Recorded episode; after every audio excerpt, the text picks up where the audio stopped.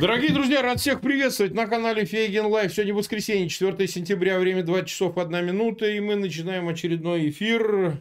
Всех благодарю, кто к нам в воскресенье присоединился. Понимаю, что с самого начала осени это не так просто, но тем не менее, почти 6 тысяч человек нас смотрят. У меня просьба, пожалуйста, ссылки на этот эфир размещайте в своих аккаунтах в социальных сетях и группах.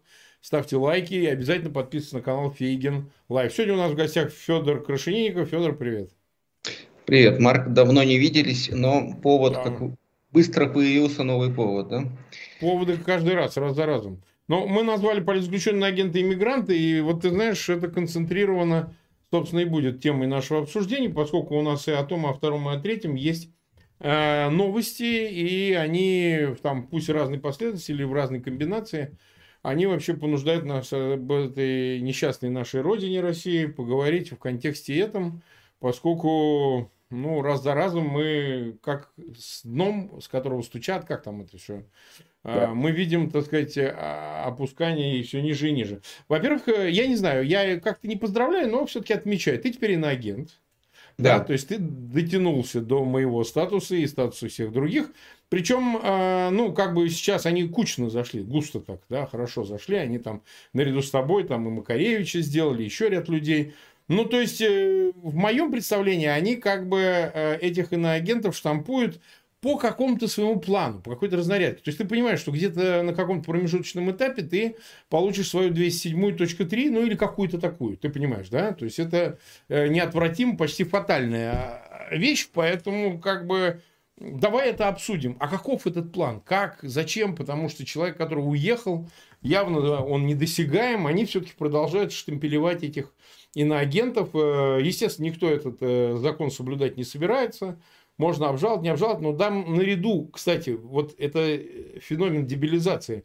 Э, с вами, вот последнюю в пятницу, они засунули в иноагенты Дмитрия Гордона, гражданина Украины, это очень странно, как раз это меня больше всего Вообще поразило. не гражданин России, никогда вообще к России никакого отношения не имел. Так он чистый иноагент в том смысле, что он иностранный гражданин и самый лояльный своей, собственно, СБУ и всем Э, разведкам, значит, Украины. Какое, как он может быть иноагент, как он может помечать свои, значит, э, э, посты или там, я не знаю, его присутствие в СМИ, а, отчитываться, создавать ООО, ну, ты знаешь эти требования. То есть, это близко уже к шизофрении. Ну, резиновая жопа, что еще скажешь? Ну, резиновая жопа, ну, о резиновой жопе мы поговорим. Так вот, на твой все-таки взгляд, какая здесь последовательность? То есть, и куда она ведет, и как она вбирает в себя все новые и новые эти элементы? Ну, вообще, конечно, история с э, Гордоном, она, конечно, она меня, например, дезориентировала, потому что, конечно, в моем случае я тоже не очень понимаю, как я могу быть иностранным агентом в России. Да никто не понимает если я в России не живу, например, да, более того, я живу в Литве, я об этом всегда говорю, ну, последние сколько, вот уже год, наверное, все знают, что я в Литве, то есть я никого же не обманываю, я никого не дезинформирую, я говорю, я живу в Литве, понимаете, уехал, э, вот, собственно, какие ко мне вопросы, э, а они говорят, нет, давай ты будешь всем как-то еще дополнительно сообщать, что ты, значит, вот иноагент, причем почему-то я, оказывается, тоже как связан с Украиной, Хотя, видит Бог, так сказать, ни разу я с Украиной ни, никак не связывался, кроме того, что, ну, вот высказывался, выступал в каких-то СМИ украинских.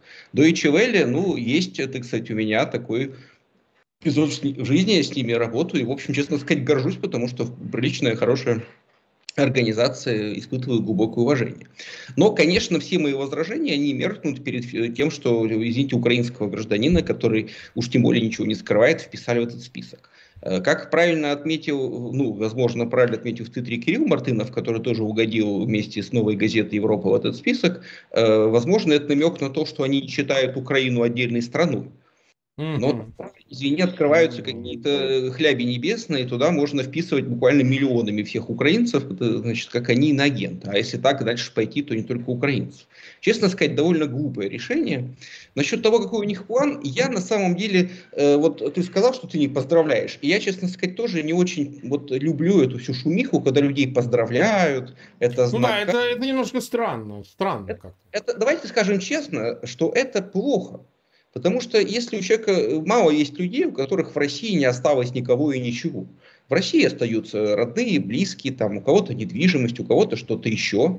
И ты понимаешь, что э, Родина за тобой бдит, следит, что тебя внесли в какой-то список врагов народа, И, следовательно, надо ждать каких-нибудь очередных пакостей. Ну, я уж не знаю, какая там статья неизбежна, пока на самом деле э, я попал в самую легкую категорию, потому что, э, как мне разъяснил Павел Чиков, э, вот категория людей иноагентов, она э, самая, так сказать, непонятная, потому что за нами должен следить Минюст, это вот э, СМИ иноагенты, их очень пасет Роскомнадзор. Да, я, я просто не, не, не понял. Я думал, тебя в СМИ иноагенты занесли.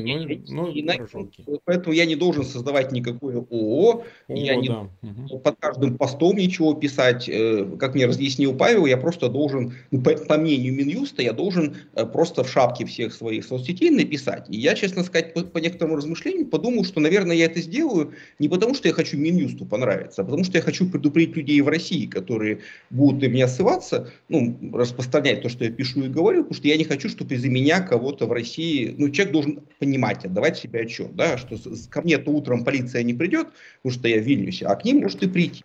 И я э, вот с этой точки зрения решил, что то, что меня Минюст объявил инагентом, я должен об этом, наверное, написать и сообщить. Мне отчеты сдавать. У меня остался один рублевый счет в Сбербанке, я им практически не пользуюсь, потому что как только я уехал из России, я, в общем, сознательно взял курс на то, что какой смысл э, что-то иметь в России. А как только началась война, я прекратил последние отношения, которые у меня были с российскими СМИ, то есть я нигде не работаю, я не налоговый резидент России, и, честно сказать, что они хотят от моего счета, я не знаю. Ну, будут получать, э, раз есть такая возможность, э, пустографку. Но в целом, конечно, э, вот если отбросить вот эти все реальности, что это на самом деле пока ничего не произошло, я это воспринимаю именно как вот записывание какой-то черный списочек врагов государства. Это, конечно, крайне неприятно.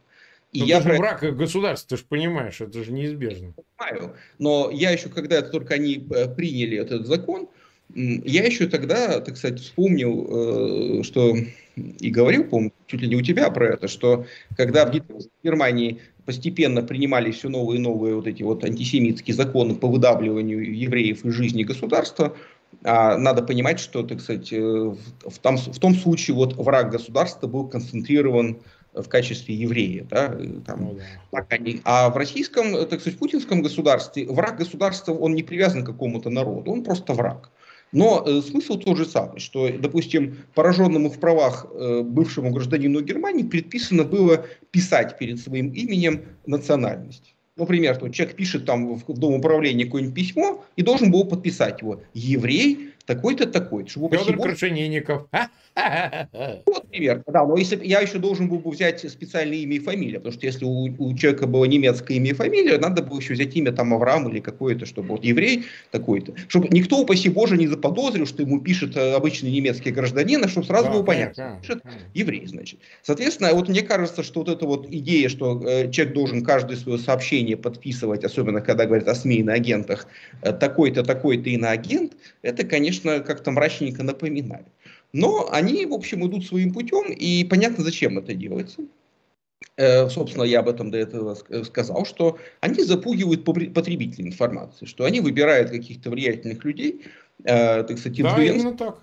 Именно и так. смотрите, это инагент, это вот враг. Если вы будете его лайкать, расшаривать и там что-то еще делать, мы, вы тоже угодите в неприятности. В этом смысле, э, не знаю, с чем это связано, но у меня ощущение, может, я ну, что завел свой канал наконец-то и сразу оказался, так сказать, и показался им гораздо опаснее. Сомневаюсь, конечно. Думаю, что это откуда с Урала пришли какие-то списки, э, потому что, насколько я понимаю, за мной очень продолжают наблюдать какие-то уральские, значит, вот эти вот э, мои недоброжелатели. И, собственно, в каких-то тамошних помойках уже был слив, за что меня вписали за то, что я, значит, вот веду антигосударственную деятельность, ругаю власть методично. Вот видите, какой сюрприз, да? Всю жизнь этим занимался, а вот теперь оказался агентом. А, вот. Ну, вот, собственно, так я это Петр, воспринимаю. ты пытаешься э, рациональное найти, понимаешь? Ты все время пытаешься разложить по полкам то, что не подвергается вот этому э, рациональному началу, вот этому анализу. Вот вот, вот что. Понимаешь? Это, это вполне рациональное нарастание безумия. То есть люди рационально составляют Безумие, списки. рациональность и безумие все-таки вещи антонимы такие. Ну. У больных людей тоже есть своя какая-то логика, и даже когда психопатов судят, и ты же юрист знаешь, что есть, все равно следствие устанавливает, даже в логике своей шизофрении он так понимал, Я что он не, не понимал. И вот надо в любом ну, случае понимать, что они делают в логике своей шизофрении. Э, они помечают, э, я вообще бы назвал это словом пакостят, конечно, потому что понятно, что э, вот это вот все, что они делают, это желание напакостить. Причем те люди, которые по каким-то причинам э, получают это э, клеймо, э, сидя в России, вот они, конечно, испытывают по полной программе все неудобства, потому что их жизнь мгновенно превращается ну, в довольно неприятную жизнь, потому что счета под контролем, надо отчитываться, надо, если ты хоть более-менее активный образ жизни ведешь, у тебя жизнь превращается ну, в такой адок, как бы, да, персональный. Ты должен там массу сил тратить на какие-то отчетности. То есть или намекаешь, что надо уезжать и так далее, э, ну не знаю. А те, кто уехали, ну вот повторюсь, у них, для них это постоянная угроза, что то, что осталось у них в России, э, удар может быть какой-нибудь туда нанесен со временем. Не сейчас, Сейчас еще нет никаких прецедентов. Но опять же, они формируют списки, а что вот они дальше с этими списками будут делать? Ну, все, что им в голову придет. Тут я с тобой согласен. Э, рационализировать нельзя. Сегодня они просто, так сказать, придумали, что это, там, напиши, что ты иностранный агент, а завтра они что-нибудь другое придумают, там, не знаю, у входа в, в дом, где ты жил, там, табличку поставь, повесят, да, или там заставят, я не знаю, еще что-нибудь, отрекаться от тебя, всех, кто тебя знал. Ну, я, я это уже фантазирую, окей, конечно. Окей. Нет, все возможно, ты знаешь, мы живем в таком мире, я просто, в отличие от тебя, я как бы иностранный агент СМИ, поэтому Э, опыт моих евреев, э, родственников, которые погибли в концлагерях, я повторять не буду. Естественно, вешать табличку не буду. Но в отличие от них, я в печи не пойду, я сам буду в эти печи засовывать, поэтому в этом есть принципиальная историческая разница. Вот, а, значит, нас смотрит почти 17,5 тысяч. Спасибо всем, кто присоединился. Не забывайте, что нужно подписываться на канал Фейгин Live. У нас в описании к этому видео по имени Федор Крашенинников есть и канал Федора, который он завел. Так что на канал э, в YouTube Федор Крашенинников вы тоже можете проходить, подписываться, смотреть там видео. Больше пяти тысяч поставили лайки. Давайте продолжим. Мы все 13 минут в эфире. Да, есть время. Э, вот смотри. Тогда двинемся дальше. Э, мы вот увидели Алексея нашего Навального. Вот фотографию, мы ее, кстати, поставили в превью да. фоном. Значит, э, по-моему, Сота это сделала, точно даже не скажу, я просто в нескольких вариантах видел, но, наверное, многие сняли вот этот э, видеоконференц-связь. Дело часто, но это абсолютно постаревший, вот, по-моему, с частично выпавшими волосами, человек, который, ну, за полтора года тюрьмы превратился, ну, в общем говоря, ну, не в старика, но в человека очень сильно больного. Мы знаем, что у него больная спина, вот. Но это не секрет ни для кого. У него, видимо, какие-то протрузии, а то и грыжи. Вот. И условия у него совершенно адские, потому что постоянно помещают в этот э, э, ШИЗО. А я бывал все-таки в колониях, и я приблизительно представляю, в какие ШИЗО его помещают. Учитывая строгую колонию, это совершенно жуткое место. Слава богу, пока еще не зима, но зимой там будет э, ада. Ад. Ну, сейчас там может жарко, но жар, ладно, еще как-то, а вот холод это, конечно, учитывая, что его постоянно туда помещают, действительно, видимо, есть намерение его поместить в безопасное место, это есть такое БМ, а, возможно, на весь срок, но оно чуть лучше, чем ШИЗО, но вот смотри, мы возвращаемся к тому же. А, когда Алексей в 21 году возвращался в январе, ну, давай прямо говорить, кто-то предполагал, что война будет с Украиной, что дойдет до всего этого, кто-то не предполагал. Но то, что ничего хорошего не светило, было очевидно. Мы с тобой много спорили на этот счет. Это добрый, дружеский наш спор. Он да. публичный. Это дискуссия о том, как лучше. Потому что это не, не о том, как мне хорошо, а как лучше для всех. Поэтому а, сейчас, как бы, спустя время, мы понимаем, что эти полтора года, что называется, в кавычках даром не прошли. Они, конечно, из него вынимают э, последние жизненные соки, что очевидно. Думаешь ли ты, с учетом, ну это отспоренный уже вопрос, Алексей там находится, как его вытащить, мы готовы поговорить. Но многие люди стоят перед таким же выбором. Вот смотри, Ройзман, твой друг, тоже из Екатеринбурга, значит, э, оказался перед тем же выбором и сделал выбор в пользу остаться. А, это же сделал Яшин. Ну, единицы не единицы, но вот эти люди публичные, о которых мы знаем, а много тех, кто не публичный, мы не знаем. Но вот человек, который, видя вот все это, и видя Алексея Навального после полутора лет э, ШИЗО и колонии, 9 лет ему дали новых, а, вот он станет перед этим выбором, уезжать, мотать удочки, а ко мне обращаются некоторые, да, и тоже в раздумьях. Люди публичные, кстати, обращаются. Ну, я им говорю, что лучше уехать, потому что вы, ладно, Алексей крепкий малый, но все равно, вот посмотрите, до чего довели, вы можете не, не, не, не выдержать. Так? Поэтому вопрос снова к тебе. Вот в той ситуации, когда уже идет война и все остальное, твое мнение изменилось или оно такое же, что каждый, да, индивидуальный выбор делает, но ты-то со своей точки зрения, ты бы посоветовал ему ехать или нет?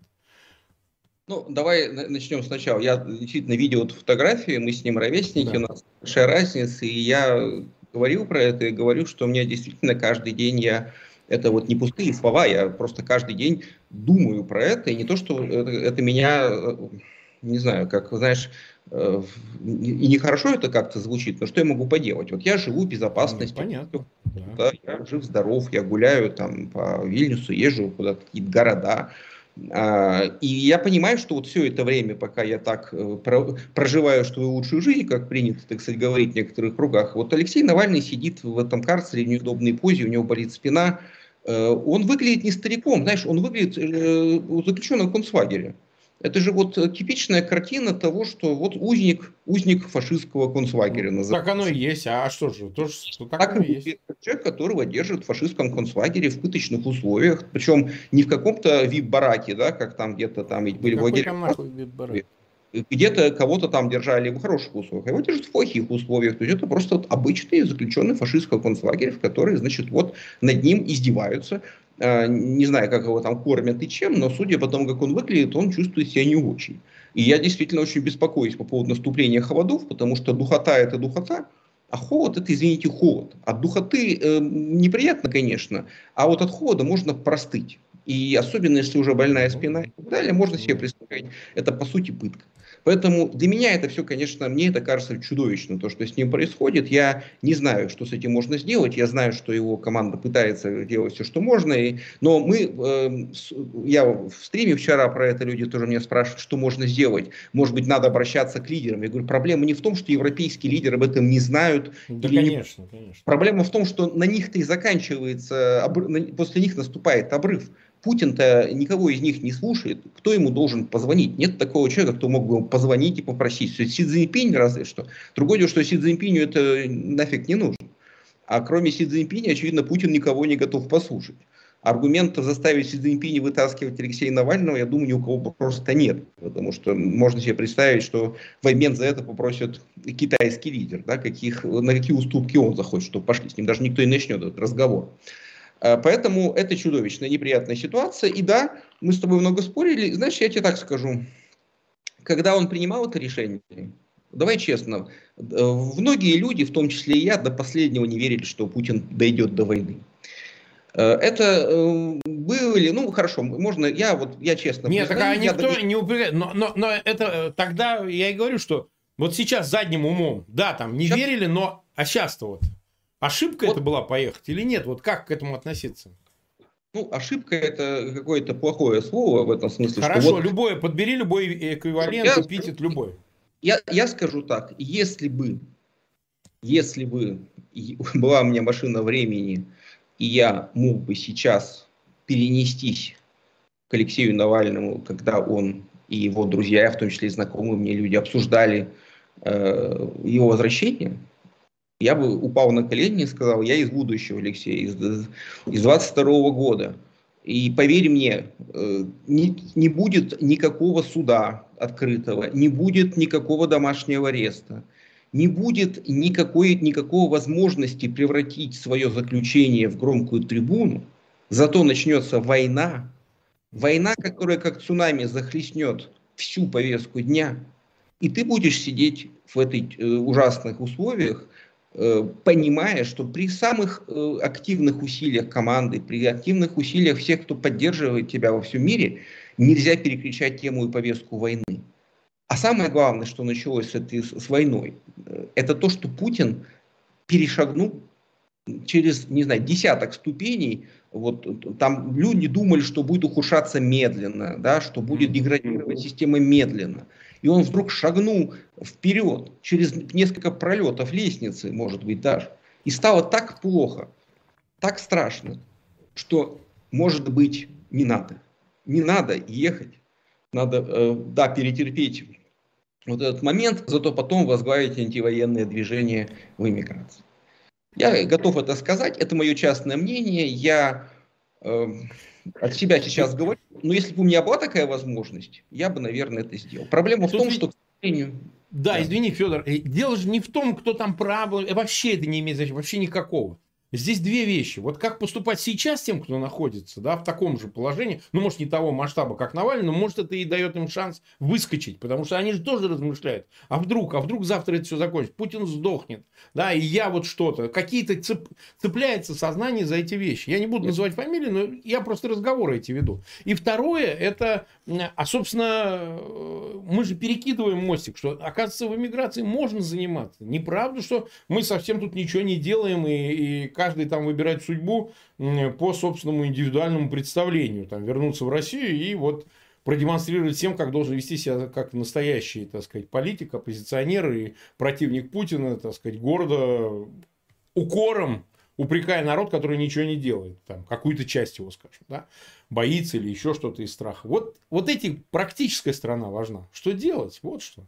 Ну, значит, я, э, ко мне тоже обращаются люди, только на самом деле не такие какие-то. Нет, обычно ко мне обращаются какие-то мои знакомые или просто незнакомые люди, говорят, вот я вас слушаю, хочу у вас узнать, что мне делать, я, мне, мне так плохо, мне так страшно. Э, и я на самом деле всем э, говорю, что иммиграция – это очень тяжелый выбор. Если человек не обладает каким-то количеством денег значительным, не обладает компетенциями, которые помогут ему устроиться на работу и получить там ну, на новом месте жить как минимум хотя бы так же, как, как люди жили, привыкли жить. Или если он не является политическим деятелем и у него нет какого-то опасного политического кейса, который его э, ну, ведет в тюрьму, так сказать, неизбежно, то, конечно, я бы не советовал торопиться, потому что иммиграция это очень тяжело. Для меня, честно сказать, знаешь, э, страшным сюрпризом стало то, что Заякин остался в России. Да. Я нет, я ведь его видел несколько месяцев назад в Берлине, и он мне казался вполне, что вот он на, по эту сторону, что называется, он был очень активен. Я, я думаю, ну хорошо, у человека он востребован как ученый, как общественный деятель, э, все у него будет хорошо. И вдруг я узнаю, что он, оказывается, вернулся, вернулся в Москву и был да, задержан. И вот результат. И ты понимаешь, и я с одной стороны понимаю, почему он вернулся, потому что очень многие люди страдают в эмиграции, они теряют социальные связи, они не востребованы. Да, Давай конечно. честно, э, бор- вся борьба в эмиграции, она э, выглядит очень по-разному, скажем так. И э, человек, я понимаю, почему Нью-Йорк уяшен, я понимаю, почему не, не хочет уезжать Ройзман, да, я вот, э, пользуясь случаем, хочу сказать про Лилию Чанышеву, которая сидит в тюрьме, это да. тоже какая-то история, я постоянно, потому что я общаюсь с ее замечательным мужем, Алмазом Гатиным, и я как-то ему говорю, а что же вы не уехали, ну что же вы не уехали, вот был же момент, когда э, был просвет какой-то, когда вот началась вся эта история с с арестами. Я говорю, что надо было ехать. И он говорит, ну нет, вот мы считали, что это неправильно, почему вообще мы должны уезжать и так далее. Люди, люди до последнего э, думали, что они, ну у них есть убеждения, взгляды, они не были готовы принять, что они имеют дело с такой злобной амерской гадиной, которая буквально вот завтра взбесится и начнет всех пожирать без э, суда и совести, без каких-то, э, без тормозов. И да, многие из тех, кому действительно стоило уехать, не успели уехать и, или не захотели этого сделать.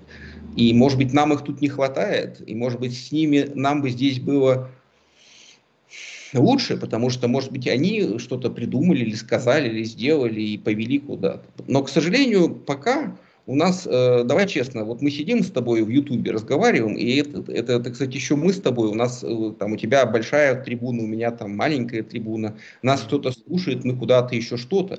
А я знаю огромное количество людей, которые никому не нужны, которые как рыбы на берег выброшены, для них нет ни работы, для них нет никакого занятия. Они были в России там политические активисты или просто несколько раз ходили на митинг, жизнь их сломана они, значит, в лучшем случае где-то вот в Европе получили что-то, в худшем случае они сидят в Армении или в Грузии, там жизнь вообще не сахар, работать негде, э, все дорого, да, да и в Европе, в общем, тоже не очень дешево. Я про людей очень много думаю, я недавно как раз писал про это в газету, немецкую газету ТАЦ, большую статью, потому что я там участвую в разных, э, так сказать, э, дискуссионных группах, обсуждениях на эту тему. И я как раз все пытаюсь сказать, в том числе и европейской общественности, что нельзя пускать на самотек эту всю движуху. Потому что проблема вот так, мы, мы, к сожалению, вот нас ругают украинцы имперской нации.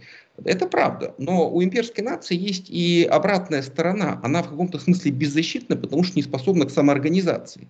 Имперские нации, большие нации, они вообще не привыкли создавать диаспору, структуры, угу Потому что они всегда надеются на государство. Вот так устроена их жизнь, что вот государство, э, там, ну, не знаю, есть ли в мире, существуют ли в мире какие-то французские диаспоры или испанские диаспоры. По-моему, тоже не существует. Потому что как бы большие имперские нации, они как-то вот склонны жить или у себя дома, или, значит, вот как-то, я не знаю, ну, а зачем создавать диаспору? А вот нации без имперского опыта, они как раз очень хорошо приспособлены, что надо бороться, собираться. Ну, там первично национальное, поэтому им проще языковое, там, да. культурное, религиозное, оно сильнее выражено. Да, поддерживать язык, поддерживать культуру, там, вокруг религии объединяться, там, евреи тысячелетиями их это вытаскивали, армяне э, сильны этим, да, какие-то вокруг языка, какие-то народы боролись с имперскими народами, допустим, как тоже украинцы, да, у них очень большая традиция создания диаспор. У нас никаких диаспор нет, мы другу помогать не умеем, а государство нам не помогает только пакости, да, потому что э, у советского государства большой кейс уничтожения белой иммиграции, они ее разложили, уничтожили там даже жидкого состояния, да, чтобы огромные силы тратились. Этот кейс остался, я думаю, сейчас э, очень много внедрено людей, и, в общем, э, Бесспорно. тут две тенденции. С одной стороны, объективные трудности людей, которые выброшены э, из своей жизни в другую жизнь, не понимают, как пристроиться. С другой стороны, целенаправленная работа по их, э, так сказать, разложению дискретации. С третьей стороны, ну, мы сами видим, что происходит. Да? Этих же людей еще им в лицо приют и говорят, вы тут понаехали, вы должны ехать свергать Путина. Ну вот Навальный поехал свергать Путина в Россию. Что кому-то от этого стало легче, что вот он сидит в тюрьме, что Путина он сверг. Э, каждый раз, когда люди говорят, что надо уехать в Россию и там бороться, ну вот так же и будет.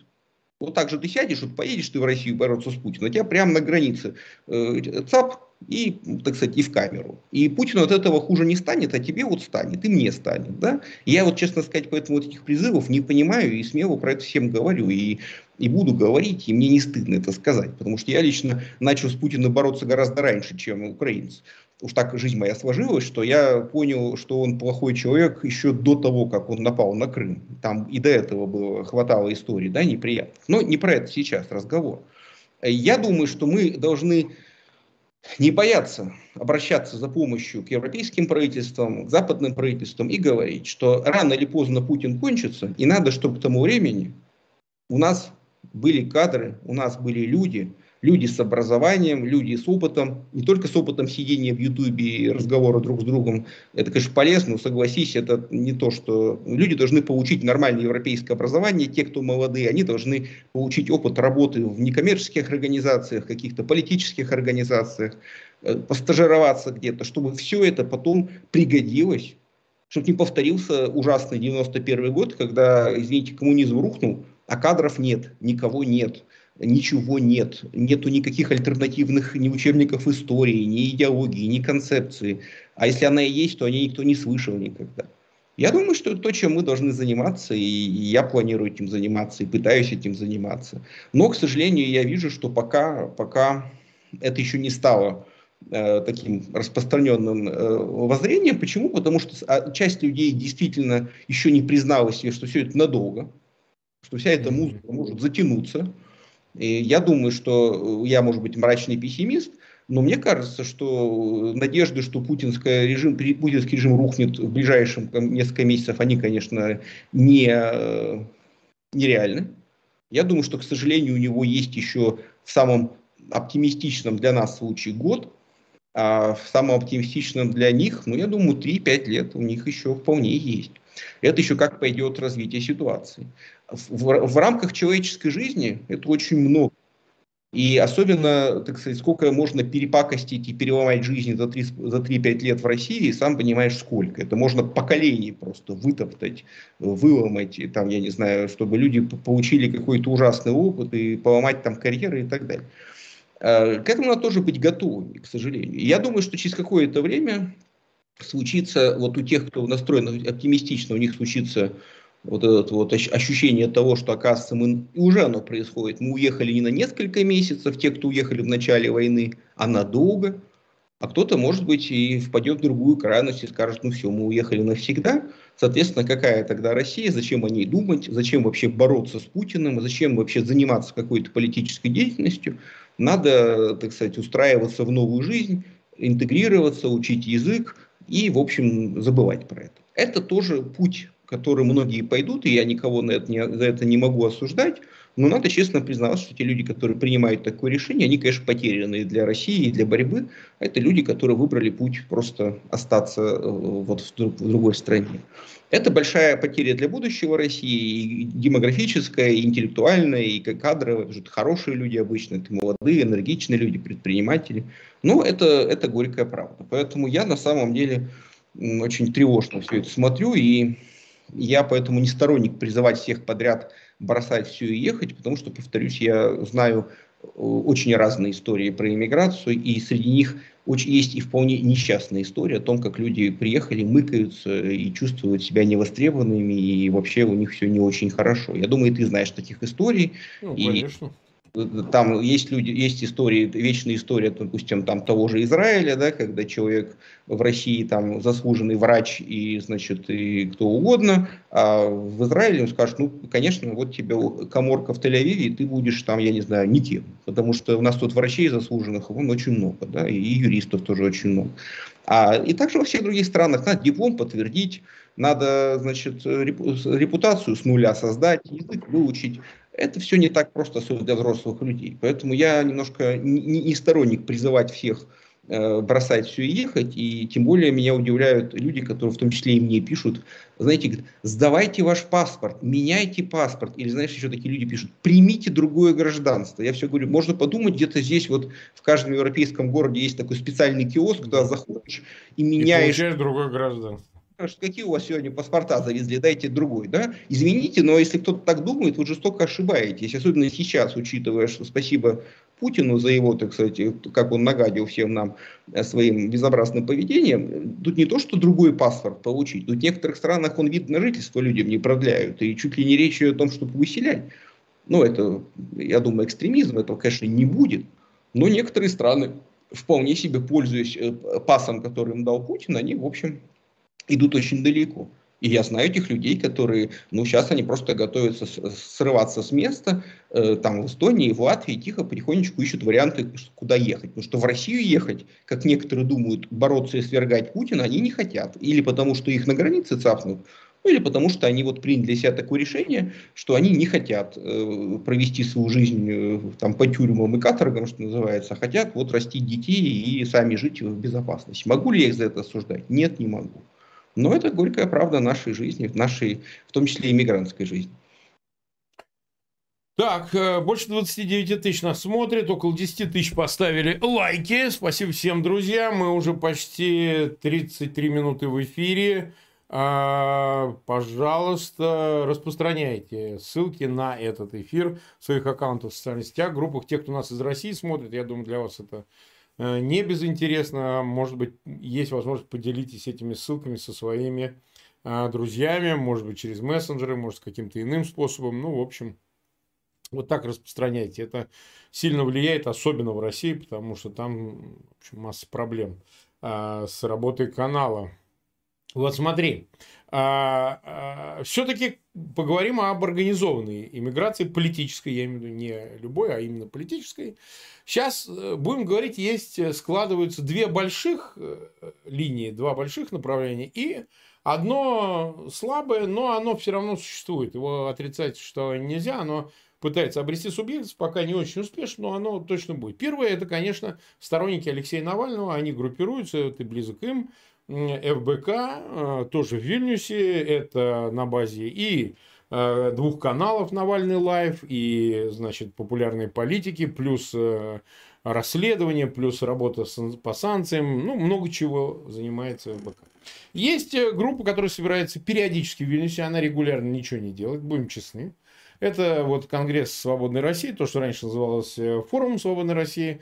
Понасоздано комитет по созданию комитета, там комитет действия, комитет антивоенный, ну и, и так дальше. Ну, мы знаем мы всех этих людей, они обожают комитеты, обожают выступления. А, честно надо сказать, я сейчас без всякой критики, они никакой практической работой не занимаются. Вот даже завершившийся этот конгресс, он не принял никаких решений. Вот у меня завалено весь Facebook людьми, которые в Конгрессе принимали участие, и они с раздражением рассказывают, ну, в эмиграции в основном, политические активисты, что а что, а что, опять собрались, поговорили, кончилось ничем. То есть там практической работы никакой. То есть там выступление, там анализ, там, значит, обмен мнением, масса достойных людей там принимают участие. Но организационно, будем говорить прямо, ничего, просто ноль. Есть группа, которая сейчас э, очень подвергается большой критике, пытаясь обрести, обрести эту субъектность. Она связана с Ильей Пономаревым, который, находясь в Украине, будучи действительно украинским гражданином, но и сохраняя российское гражданство, вот объявил о возможности создания военной оппозиции. Пока ничего не создано, пока рано об этом говорить, но есть, и от этого не отвернешься, э, группы людей русских, которые кто с 2014 года, кто в самом начале войны, но успели въехать в Украину, они сражаются в рядах ВСУ, значит, защищают Украину, вот так они решили, да, и, соответственно, возможно, об этом говорят э, сам Пономарев, об этом говорят некоторые другие, что в России какие-то остаются группы, которые перешли ну, на такое подпольное положение, жгут военкоматы. Вот, э, вот буквально вчера, по-моему, вчера это было, да, я боюсь соврать, да, по-моему, вчера. А, я вот в передаче с Арестовичем цитировал э, новость, которая была где-то в Удмуртии, в Ижевске, взяли чувака, который бросил бутылку с зажигательной смесью в а, отделение полиции, э, ранил двух сотрудников ППС, но якобы его взяли. Что с ним? А, что с этим человеком? Что за человек? Но, но это не единичный случай. Кто-то жгет военкоматы, кто-то... Ну, то есть, как-то, в общем, себя проявляет. Э, я думаю, что больше тут фейкового немножко, больше такого фантомного, это объективно, но ничего ты с этим не сделаешь. Ну, фантомное. Да, люди там наговаривают на себя, мы тут такое, мы секое. Мне пишут, мы вот готовы чуть ли там не переворот устроить. Ну, естественно, все это фантомное, либо это органы делают, да, спецслужбы это... присылают эти письма. Но это, но это святое. Без этого когда это было, да? Да, это правда. А, да, а либо, либо это, ну, люди как-то вот э, сами не знают, что делать, они сами себя немножко так, знаешь, как-то накручивает, он анонимно сидит в интернете, ему как-то легче становится, он напишет такое письмо, что-то скажет, где-то комментарий оставит. Ему как-то на душе легче, потому что он действительно искренне ненавидит путинизм, не знает, что делать, он в таком каком-то положении, но эта мысль ему греет душу, что он все-таки в каком-то подполье, что он кому-то нужен, что он как-то одержим какой-то идеей правильной. И, в общем, хоть что-то хотя бы для себя себе признается в том, что да, пусть он слаб, но он что-то пытается делать. Вот три этих, скажем, группы и они, э, каждая по-своему, пытается какую-то стратегию придерживаться. На твой взгляд, как бы ты каждую охарактеризовал? Вот, поскольку это все обсуждают, я думаю, этого не надо избегать. Ну и э, исходя из этого, а вот действительно, какая организационная работа была бы эффективна? Да, направленная на Россию, направленная на укрепление в эмиграции, направленная на работу с Западом или военная оппозиция? Значит, э, э, вообще это очень большая проблема. Я тут про это пишу огромные абсолютно аналитические записки разным регистрованным организациям, поэтому у меня по этому поводу очень много мыслей. Значит, начнем, на самом деле групп гораздо больше. И вот в чем проблема. То есть, естественно, Давай. сторонников Навального, но они для себя, э, они честно сказали, мы не можем, мы не будем всем заниматься, мы будем заниматься тем, чем мы можем заниматься. А именно, вот мы будем угу. делать наши каналы, у нее делать расследование, плюс мы будем заниматься международной, пытаться лоббистской деятельностью, а именно проталкивать этот список санкций. Ну и э, понятно, что они постоянно тратят огромное количество усилий на э, давление, чтобы как-то помочь Навальному что-то сделать, да, как да. о нем, чтобы не забывали. Надо понимать, что это съедает огромный ресурс, потому что в условиях войны надо постоянно напоминать, что где-то еще и в тюрьме сидит Навальный. И мы видим, что ряд и западных политиков все-таки про это что-то делают, то есть до них как там доходят и так далее, и так далее. Но э, в их позиции есть э, очевидный, заметный э, э, вакуна, о которой они знают и они сознательно на нее пошли, а именно у них нет ресурса э, организовывать вот эти вот иммигрантские массы. У них нет этого ресурса, этим не занимаются, потому что это реально э, очень ну, тяжело. Но попытка была, все-таки пытались, пытались как-то по общинам работать. Да, люди самоорганизовались, но потом выяснилось, что э, как бы это требует огромных усилий, у них просто нет на это ресурса. То есть надо этим очень сильно заниматься, а непонятно, как бы, какова конечная цель. Да? Люди выходят, протестуют у посольства, консульств, это очень здорово, это очень правильно, но как бы, а что дальше? А дальше не очень понятно. Короче, они сказали, что мы вот будем заниматься тем, что у нас получается, если вы что-то придумаете хорошее, вы зовите, мы тоже придем. Есть группа, там, на самом деле, Ходорковского, которая примыкает к вот этому конгрессу, но она немножко отдельно. У нее тоже есть целый медиа-холдинг, mm-hmm. в интернете, они что-то тоже вещают, просвещают, значит, расследуют, пытаются, ну, делают люди дело. Э, я тебе скажу, что на самом деле есть очень много других групп. И как раз-таки в чем проблема вот этого конгресса? Э, в том, что на него, э, как мотыльки на свет, действительно приехало очень много хороших людей. И я там был в первый день, ну, во-первых, потому что там действительно приехали очень много хороших спикеров, и как бы мы не относились там к, к, к одним, это не значит, что другие да плохие бесспорно, люди. Бесспорно, замечательные люди там ведь, конечно. Сашенко, и там по видеосвязи был Гуриев, и э, там, не знаю, очень разные люди. И интересные люди были, и там Альфред Кох там был, и еще много каких-то разных людей. Э, и там очень много вот этих вот низовых инициатив, людей, которые возникли вот за время войны, молодежные, в том числе, кстати, из России там были. Они тоже приехали, и они все приехали в надежде, ну что они наивные люди, они никогда этим не занимались. Это я им всем честно говорю, ребята, ну я был на этих конгрессах несколько раз и видел эту пьесу уже неоднократно, ничего нового там не будет. Ну, если вы хотите, то, конечно, съездите. И они приехали в надежде, что вот состоится некое совещание по искоренению всех совещаний, да, и там будет принята какая-то решительная последняя декларация, которая, значит, всем расскажет, как будем Путина свергать. Каково же было их удивление, когда выяснилось, что, в общем, никакой декларации, значит, о том, как свергать Путина, там нету. И, и, и как честно сказал Альфред Кох, например, что делать, то я не знаю. Это, кстати, очень честный, хороший ответ. Э, Альфред Ренгольдович, кстати, присущему ему э, не без цинизма, так кстати, ему присущего, в общем, сказал то, что и надо было. А, а что действительно? Ну вот, ну хорошо, а что делать? Не знаю.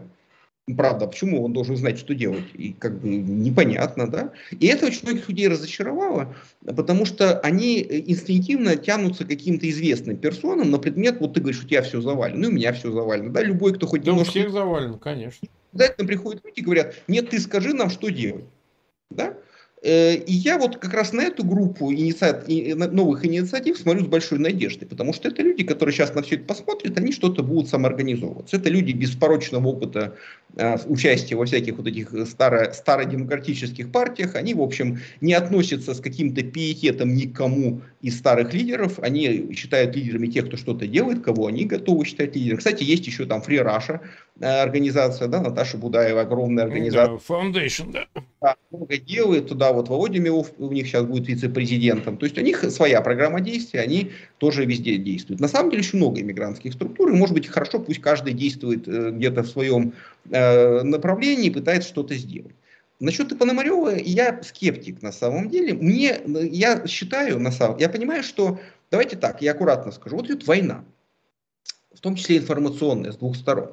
Естественно, в рамках информационной войны каждой стране выгодно рассказывать, что в тылу врага действуют партизаны, которые прям так ненавидят этих вот засранцев, что значит готовы против них восстать. Это, это нормальная стратегия. Тем более, что действительно засранцы, мы понимаем, кто тут засранцы, и как бы хочется в это верить, и я так понимаю, что вот у украинцев есть такая большая как бы запрос на это, и они очень хотят этого. А Илья Пономарев нашел себя в роли человека, который, значит, э, якобы от имени кого-то вещает. Я не верю, что по приказу Ильи Пономарева в России, э, извините за выражение, хотя бы э, кто-нибудь, один человек там выйдет и мелком на стене напишет «Миру мир». Илья Пономарев – это человек, который давно оторвался от реальности в России, никого в России не представляет. То, что он там рассказывает какие-то истории, что какая-то армия куда-то, это все, я думаю, что не идет, ни в, ничего не значит. То, что какие-то люди в Украине э, уехали еще с 2014 года и воюют, это в основном русские националисты. Э, есть такая фракция, как бы ну, лично не знаю, мне просто здесь вот люди рассказывали. Нет, есть, есть, есть они. А, через одно, скажем, рукопожатие я кого-то из них знаю. Ну вот у них такой выбор. Но это небольшая группа. И давайте так, попытка создать какую-то вооруженную оппозицию или там рассказывать, помнишь, были рассказы, что якобы перешли какие-то люди на сторону, военные. Угу. Ну так, извините, если человек переходит на сторону, у него есть какая-то история у него есть звание воинское, он, значит, есть какой-то боевой путь. Не, нет, не может быть организация ноунеймов и анонимов, э, где нет ни одной маломальски заметной фигуры, которая хоть что-то там хочет. Да, потому что когда, извините, советская власть формировала комитет «Свободная Германия», э, из пленных там и так далее, они там, пардоньте, туда вставили немецких пленных с хорошими званиями. Да? Когда немцы формировали Власовское движение, там у них был генерал Власов и целый ряд других э, разных вот людей. Я не говорю сейчас, не даю оценки политические, я просто говорю, что когда ты формируешь, вот рассказываешь историю про перебежчиков, там должны быть какие-то статусные перебежчики или статусные люди, которые вот. А вот просто абстрактно говорить, что какие-то люди, которых мы вам не скажем, делают то, что вам не покажем, а, а вот то, что там кто-то бросил бутылку в России, это по нашей команде, не знаю, кто там по чьей команде это делает в России, по этому поводу есть разные позиции, кто-то это делает сам, вы помните, там был учитель, которого задержали, известный, как его звали, я так понял, да, сам да. не по приказу Пономареву он это делал, а потому что он сам это хотел. Были истории, которые не очень, я, я не, сейчас не буду их оценивать, что действительно людей через соцсети им предлагают это сделать, снять видео, кто это предлагает, органы российские или там еще кто-то, не знаю. Но я абсолютно в чем я убежден, вот можете меня за это ругать, я убежден, что по команде Ильи Пономарева не происходит ровным счетом ничего, кроме как работы канала «Утро февраля», который он создал в Киеве. И, честно сказать, я даже один раз там был, но больше зарекся появляться, потому что, извините, но это какой-то истеричный трэш. Э, вот просто это моя личная оценка. Знаете, э, всему есть предел. Да? И тут я скажу очень важную для меня вещь, э, о чем я как раз много думаю, что проблема всей нашей агитации антивоенной в одном. Мы все дуем в одну дудку мы все работаем на одну очень узкую группу людей, которая и так уже с нами согласна. То есть мы вот приходим в церковь, восходим, так сказать, на алтарь, нам вон, там собрались верующие, и мы снова и снова рассказываем, что война плохо, Путин плохо, они говорят плохо, согласны. Лайки, шеры, очень хорошо. Э, а вот как докричаться до тех других людей, которые в нашу церковь не ходят, вот это большая проблема, потому что далеко не все э, люди в России, которым даже не нравится Путин и война, готовы сразу стать поклонниками там, э, какими-то щирыми украинцами, э, готовы радоваться успехам ВСУ или готовы там встать на какие-то радикальные позиции или даже на наши с тобой позиции. Вот наши с тобой позиции могут им показаться радикальными. Они, они скажут, нет, я не могу такую позицию. Я согласен, что война плохо и Путин плохо, но я, предположим, российский патриот, и я не могу слушать эти все истории Россию расчленить, значит, растоптать, наказать и так далее. И вот с ними никто не работает, к сожалению. Вот, э, ты же согласен со мной? Этим людям никто не предлагает никаких промежуточных переходных позиций. Буквально им, особенно э, мы все им предлагаем одно и то же. Немедленно измени свой взгляд на 180 градусов, и ты будешь хорошим. А если ты вот изменил свой взгляд не на 180 градусов, а просто сказал, что-то мне не нравится эта вот война, и что-то Путин мне не очень, и говорит, нет, ты вот должен выйти и громко сказать, и зачитать весь список вот лозунгов, только тогда мы скажем, что ты хороший, хорошо покаялся. А если ты вот не до конца покаялся, значит мы тебе еще и заплюем. Да? А, есть такая неприятная черта. Я про это очень много думаю и считаю, что нам, конечно, неплохо было бы э, поощрять разнообразный контент разнообразный. Вот, вот пусть есть люди, которые националисты. Конечно, э, условно украинцам неприятно, что существуют какие-то русские националисты. Ну, неприятно. Может, я тоже не люблю русских националистов. Но есть такие люди в России, и им можно обращаться и говорить, слушайте, но Путин гробит русскую нацию, объективно говоря. Это же правда. Он гробит будущее русского народа, это очевидно. И злорадствовать, радоваться и говорить ха-ха-ха, так и надо, значит, ну это как бы людей не привлечет. А вот тревога и боль за будущее, это понятно. Или, например, есть люди, которые, может быть, коммунисты, или они действительно грустят по Советскому Союзу. И можно сказать, ну вы понимаете, что как бы если есть какой-то страшный антисоветчик, это как раз Путин. Потому что э, вот так вот сделать невозможным никакое восстановление Советского Союза, как сделал Путин, никто больше не мог. Никакой ни Горбачев, ни Ельцин. Потому что после того, что он устроил войну с Украиной, о чем вообще тут можно говорить? Этот человек просто взял и спалил все, что вам дорого и свято. Но это мы с тобой им говорим как внешне. А если бы ты им говорил какой-нибудь старичок в орденах, может быть, они бы его послушали. Да? Но как бы вот есть, есть куда еще расти и чем заниматься. Этим, наверное, всем надо потихонечку кому-то заниматься. мне очень жаль, что э, пока не нашлось желающих, что мы все реально дуем в одну и ту же тутку, и, значит, э, есть аудитория, которая с нами согласна, мы ее удерживаем, мы, наверное, с ней как-то работаем, но мне кажется, что надо ее расширять, потому что объективно в России живет очень много людей, И ни, ни, большинство из них никогда не смогут перейти на ту позицию, которая там условно удовлетворит украинских зрителей э, твоего канала. Да? Потому что я знаю, что у украинцев есть вот запрос, они считают, что э, быть против войны, это значит быть вот на позиции за Украину. А другая позиция невозможна.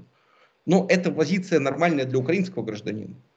Если ты гражданин России и думаешь о будущем России, ну, достаточно просто быть против войны и Путина и говорить, слушайте, давайте остановим войну и просто пусть Украина живет как хочет, давайте перестанем с ней воевать, э, деоккупируем эти все вот территории и как-нибудь будем договариваться с Европой и выкарабкиваться из этой ситуации.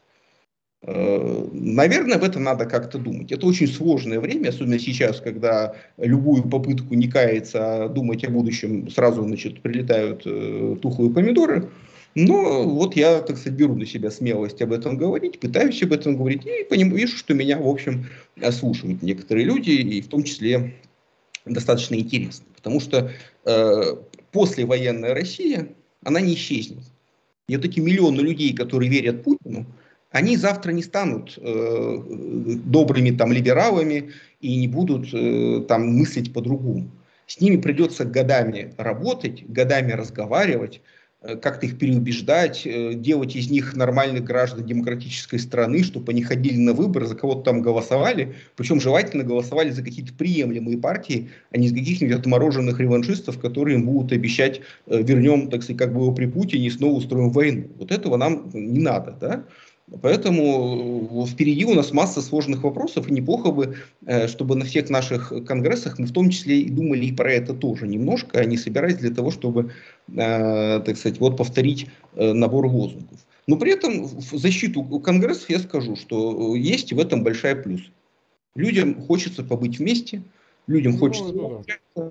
Людям хочется почувствовать единство какое-то, потому что люди э, фрустрированы, люди одиноки, живут в эмиграции в тяжелых условиях. Поэтому я бы, если бы у меня была возможность, если я какой-то богатый человек или какой-то, не знаю, фонд э, мне бы, так сказать, спросил, что делать, я бы сказал, знаете, что надо проводить действительно очень много разных-разных-разных вот этих вот конгрессов, но не с целью, чтобы там вот призанять какую-то резолюцию, а чтобы люди слушали друг друга, обменивались опытом. Причем желательно вот эти люди, которые реально чем-то занимаются, волонтеры, там какие-то э, вот эти вот низовые организации, чтобы они встречались, чтобы они обменивались опытом, слушали интересных спикеров, экономистов, успешную тебя вот слушал, ты как рассказал, как стать успешным блогером. Это же востребовано. Пусть люди послушают тебя, и ты им расскажешь Э, так сказать, ну, это практическая польза, как вот создать и раскрутить успешный канал.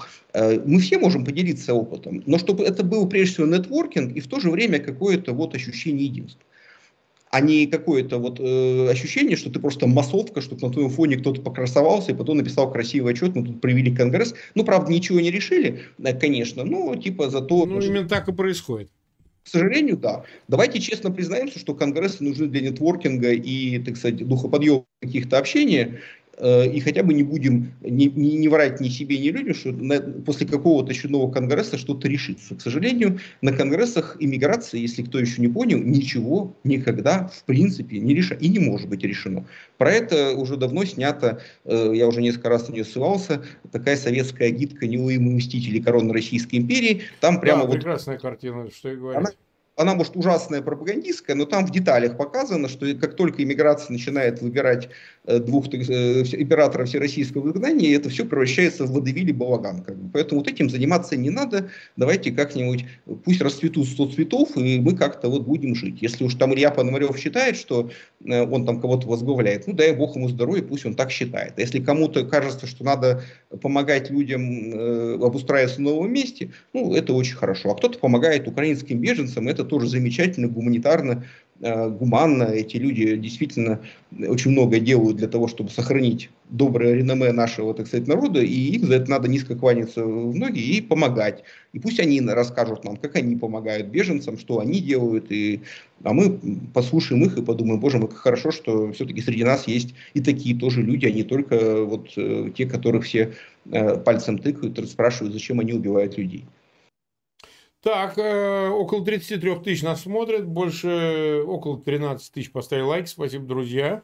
У нас еще немного есть времени. Вот ты знаешь, э, поскольку мы вышли на вопрос о сроках, ты в начале, да, э, да. так сказать, допущение такое сделал, э, то ли год, то ли три, то ли десять, ну, неважно, сейчас не об этом речь.